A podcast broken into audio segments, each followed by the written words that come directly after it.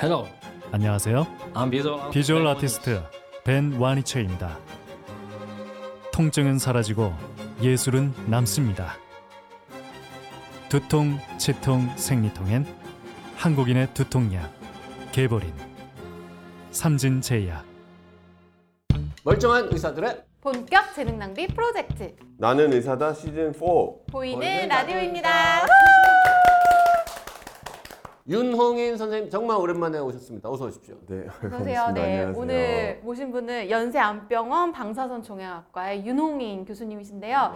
자, 그 중입자 치료기 관련해 가지고 뭐 영상도 많고 이미 맞아요. 네. 뭐 뉴스에도 많이 나왔는데 그 제가 몇 개 봤는데 참 그 이해가 안 가는 부분이 많더라고요. 어. 오. 조금 더 꼬치꼬치 캐물어 보려고 오시라고 아, 했어요. 네. 아, 예. 그 센터장님 인터뷰인가 어디 보니까 하루에 병원에 전, 문의 전화 되게 많이 온다고 하던데 네. 몇 건이 나와요? 어떤 200에서 한 300건 정도. 2, 300건이 와요? 네. 주로 어떤 내용으로 문의를 하십니까? 상담 받고 싶다. 아 상담 네. 받고 싶다. 상담 받고 싶다고 전화를 하면은 상담 예약을 잡아줍니까? 저희가 일단 지금은 주- 전립선암만 하고 있잖아요. 그래서 전립선암으로 중입자 상담을 원하시는 분들은 일단 예약을 잡아드리고 네. 그 예약이라는 게 방사선 종양학과 예. 외래 예약인 네. 거예요? 아. 어. 따로 뭐 상담실이 있지는 않을 거니까 아, 예, 예. 다른 암을 가진 분들 다른 암종은 아직은 저희가 공식적으로 상담은 좀 어려운데 아. 전립선암 말고 다른 암종으로 확대되는 건 언제쯤으로 예상합니까? 올해 말이나 내년 초에 저희가 이제 겐트리 치료실이 이제 시작이 되면 확장을 하려고 계획 중에 있습니다. 겐트리 네. 치료실. 어려운 말 나왔습니다. 음, 네. 겐트리가 뭐예요? 아 겐트리는 그러니까 빔이 나오는 곳이 있잖아요. 지금 고정 빔은 한 방향에서만 나오거든요. 아, 수평- 저희는 네네네. 이제 수평 방향 빔만 설치를 했어요. 근데 이제 이게 뭐 일본의 어떤 다른 기관은 이제 수직 빔도 있는 아. 경우가 있고 뭐 이런데 이제 빔의 방향을 조정을 할 수가 없는데 이거는 이 빔이 나오는 것을 이렇게 회전형으로 이렇게 돌려가면서 아. 여러 각도를 지정할 수가 있거든요. 이거를 겐트리라고 부릅니다. 요 요 요거를. 아. 그러니까 쉽게 말하면 고정형은 벽에 딱 나오는 부착된 데가 한 총구에서 빛이 나와요. 그래서 환자를 그러니까 환자를 거기다 맞춰야 딱 갖다 되는구나. 대야 돼. 아. 근데 겐트리는 그 우주선의 한 부품 같이 생긴 큰 게 있어요. 근데 이제 이 겐트리는 이게 일반 돌아가는 예, 거예요. 저희 X선을 이용한 선형가속기에도 다 있어요.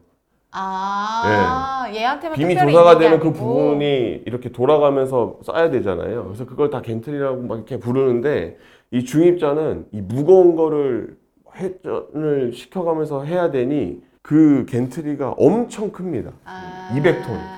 아, 200톤이나 돼요. 200톤인데 예, 이게 제일 작아요. 이게 제일 작은 거예요. 제일 지금까지 작아요. 나온 제가 겐틀이. 봤는데 진짜로 한 이만하거든요. 그 겐트리라는 거 하나가 그 총구 하나가 그럼 그걸 다시 또 설치를 하셔야 되는 거예요? 아니 설치는 다 끝났어요. 설치는 다 끝났어요. 네, 아 네. 과동을. 음. 아직 그걸 안 쓰고 있는 거예요. 예. 아, 좀 측정하고 이제 저희가 준비 작업이 남았어요. 그럼 현재는 하루에 몇 명까지 치료 가능한데 지금은 네, 앞으로는 고정 치료실 전립선 환자분 한 14분 정도 하고 있고요, 하루에. 음. 지금까지 20명의 환자분이 치료를 완료를 하셨고, 아직 한 80명 정도 대기하고 있습니다. 겐트리가 추가되면은 그 치료 하루 치료 가능한 환자 수도 좀 늘어납니까? 아, 예. 겐트리 치료실도 하루에 저희가 한 15명 정도 운영할 예정이거든요. 최대 하루에 한 30명 정도까지. 아, 근데 이제 겐트리 방이 저희가 두 개가 있으니까. 아. 올해 말에 겐트리 치료실 1번 방 열고 내년 상반기에 2번 그거 방 한 열 45명? 거거든요. 그러면은 50명? 고정 빔 방, 겐트리 방 하나, 둘 이렇게 세 개가 총 있는 거예요 치료실이. 이걸 순차적으로 열어서 사실 내년 상반기 지나야 저희가 이제 풀 가동을 그러면은 하게 풀 가동하면은 하루에 한 사- 40명, 뭐 50명 정도 50명 예, 가까이. 예. 하루 그러니까 한 환자가 근데 몇 번 받아요? 그거가 중요하죠. 그게 또 암종마다 다릅니다. 그래서 어떤 암종은 한 네 번 만에 끝내기도 하고요. 예. 네 번? 고전적인 방사선 치료는 수십 번 하는 게 표준 아닙니까? 예, 보통은 저희가 한 5주에서 7주 정도 많이 하죠. 그 완치나 어떤 근치적인 목적이나 구제적인 목적으로 치료를 할 때는 네, 일반적으로 5주에서 7주면 통상 거의 구간 치료는- 주 5일 하잖아요. 거기서. 네네네. 예. 오일하고 어. 25번, 뭐 35번 했는데 근데 이제 중입자는 길어봤자 길면 20번. 예, 20번으로 되어 있는 짧으면 그런 네 번. 네 번. 예. 한번 한 그런 연구들도 있기는 있는데요.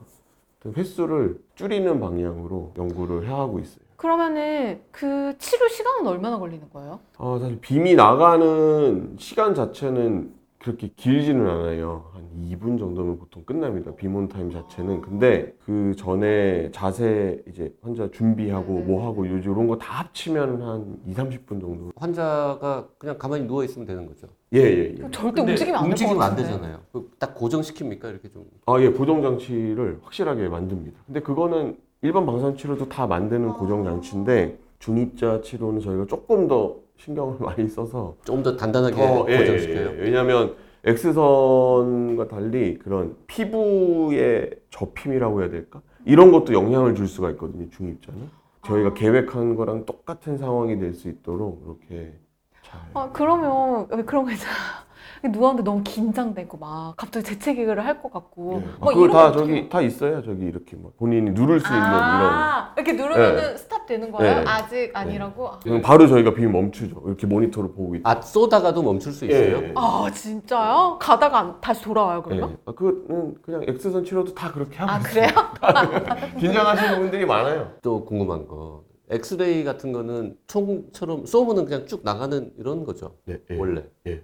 근데 중입자는 그렇지 않나 봐요. 이걸 가속기라고 해서 어 맞아 맞아 맞아 어마어마한 예, 기계를 만든 거 보니까. 무게 차이 때문인데 전자를 쏘는 일렉트론 건이 있거든요. 총이 진짜로 그 저희 선형 가속기는 그거는 이제 무게가 거의 뭐 없는 거니까 그냥 빵 쏘면은 쏘기만 하면 쭉 날아가서 이런 타겟에 딱 맞으면 거기서 이제 방사선이 생성이 돼서 X선 갖고 저희가 치료를 하는 건데 지금 일반 예, 일반 방사선 방사선 치료. 치료. 예. 근데 이거는 이제 무거우니까 이거를 띄워야 가속을 시키기 위한 장비가 따로 필요하고 아 거기까지 그- 도달하기 그 에너지가 필요한 아니, 속도를 이제 올려야 되니까 이, 이 양성자보다도 한 12배 무거운 입자를 막 돌려야 되니까 그래서 양성자도 똑같이 이런 가속기가 있는데 중입자 가속기보다는 좀 크기가 작고요. 음... 중입자 가속기는 양성자보다 이제 탄소이온이 훨씬 무거우니까 그 예를 들어서 이렇게 생각해도 돼요. 이렇게 총은 이렇게 요, 요만한 힘으로 이렇게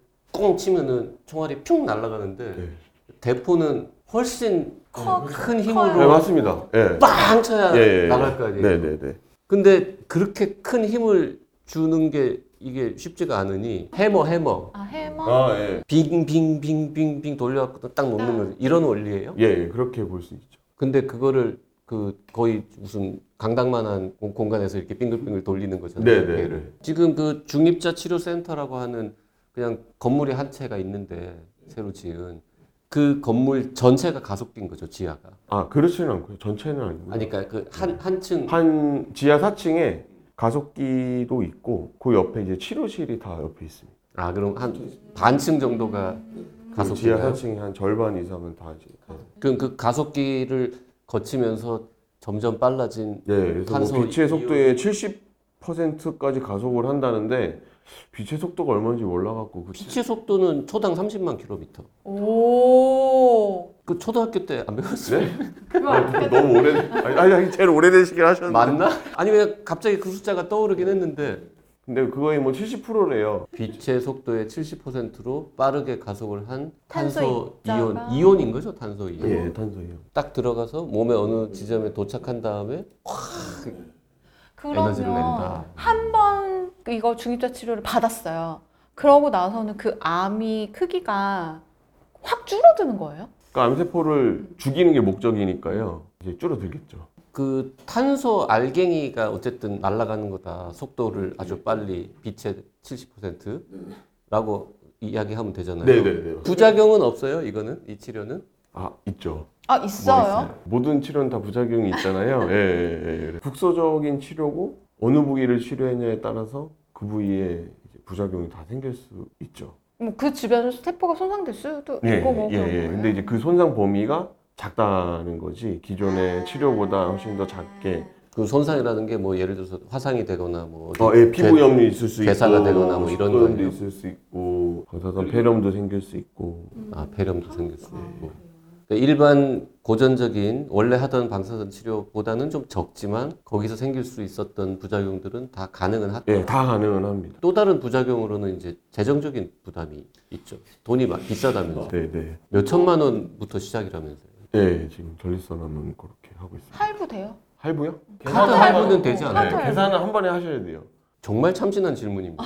상상하지 못했던. 네. 근데 어쨌거나 계산을 한 번에 하셔야 돼요. 건강보험도 안 되고 예. 앞으로도 뭐 될 것 같지 않고 이거는 아 그래요. 실손보험도 실손보험 돼요? 없죠 이거는 아직은 없는 걸로 알고 있습니다. 생길 가능성은 있어요 실손이 그거는 보험회사에서 결정해야 될 거예요. 아니 근데 제가 어디서 근데 준비는 듣기로는 하신다는 얘기들은 있는데요. 이거 아직까지- 정부에서 못하겠다는 얘기도 있는데. 실손보험 어 만들지 말라는 거부하는 상품을 하지 뭐 말라고? 그런 루머도 있어요. 루머라고 해야 될까? 어, 떠도는 이야기? 어쨌든 되게 네. 제한적인 네. 환자만 예, 할 수 있는 건데 아무튼 현재로서는 비용이 있어야 이거를 받을 수 있는 예, 치료이긴 그건 하고요. 좀. 네. 근데 왜 전립선 언제나 안부터 하는 거예요? 전립선암이 중위자 치료하기 좀 저희는 가장 수월하다고 판단을 했고요. 전립선의 이런 해부학적인 위치상 여러 방향 그 주변 장기들을 다 고려를 했을 때도 다양한 각도가 필요 없이 왼쪽 오른쪽 요 두 가지 방향의 빔이면 치료를 충분히 안전하고 효과적으로 잘 할 수 있거든요. 근데 이제 그럼 고정 빔에는 딱이죠. 저희가 수평 빔만 있고 아 아직 겐트리를 시작 네, 안 그래서- 했으니까. 일본에 그 고정빈만 있는 센터들이 더 많아요. 아. 겐트리를 갖고 있는 센터 자체가 전 세계 네 군, 저희 포함해서 네 개밖에 없기 때문에 전 세계에 네 개밖에 네. 없어요? 예, 겐트리가 있는 전 세계에 네네네, 센, 예, 예. 그럼 센터들. 해외에서도 연락이 센터. 많이 그럼 오고 나머지 세 개는 어디 있어요? 하나는 세브란스에 있고. 독일에 있고 이제 일본에 두 개 있고 그럼 미국에도 없네 이거는. 어, 미국은 아예 중립적 센터가 없, 없죠. 준비 중에 있어요. 그래서 고정빔 치료실은 저희가 일단 전립선암만 우선 치료를 아. 빨리 시작을 하자. 음, 전립선 암부터 하는 거는 아직 그 센터가 다 오픈이 문을 안 안 열어서 하긴 네, 네, 네. 제일 기본적인 것만 열었는데 그 방에서는 전립선이 제일 좋기 때문에 예. 나머지 이제 겐트리가 들어가는 두 개의 방은 그거 열면 이제 다른 암 치료도 할 거다. 그러면 중입자 치료를 받으려면 입원을 해가지고 뭔가 사전에 어떤 준비를 해야 되는 거예요 환자들은? 이번 아니요, 이번은 이번 할 안 필요 해도 돼요? 없습니다. 어, 이번 네. 안 할 것 같은데. 그럼 그냥 CT나 뭐 이런 것만 외래 와서 찍고 오면 네. 되는 거예요? 그러니까 방사선 치료랑 똑같이 아. 진행되는 거예요 그 과정은. 방사선 치료는 일주일에 다섯 번 받는 게 표준이잖아요. 네네네. 월화수목금 하고 네. 이틀 쉬고. 예. 그 중입자 치료도 그렇게 주 5일 합니까 그러면? 아 지금은 저희가 치료는 주 4일 하고 있습니다. 오- 월화 목금 뭐 이렇게 아 화수목금 이렇게 하고 있습니다. 화수목. 예, 월요일은 쉬고. 근데 사실 월요일은 쉬는 거는 아니고요.